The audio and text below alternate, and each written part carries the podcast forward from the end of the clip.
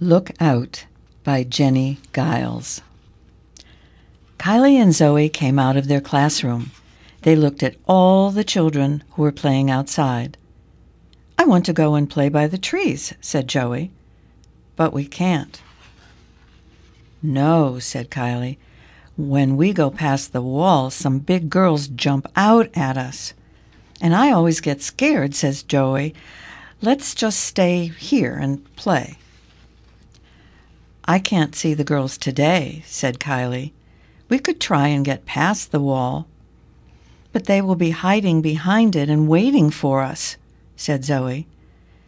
When we get there, they will jump out at us.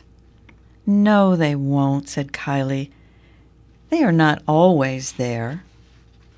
Zoe and Kylie walked slowly over to the wall. Then they saw one of the girls looking around it. Kylie and Zoe stopped. The big girls were hiding behind the wall. Let's go back to our room, said Zoe. Just then, Miss Bell came walking by. As she got to the end of the wall, the big girls jumped out. What a surprise they got when they saw a teacher. Miss Bell got a surprise too. She was very angry with the big girls. Come here, all of you, she said. That was a very silly thing to do. You could have hurt someone. The girls looked at Miss Bell. Sorry, they said. But Miss Bell was still angry. Now stay away from here, she said. I don't want to tell you again.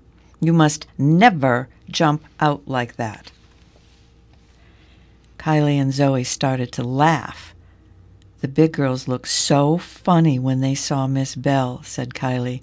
Yes, said Zoe, and now they will never jump out at us again.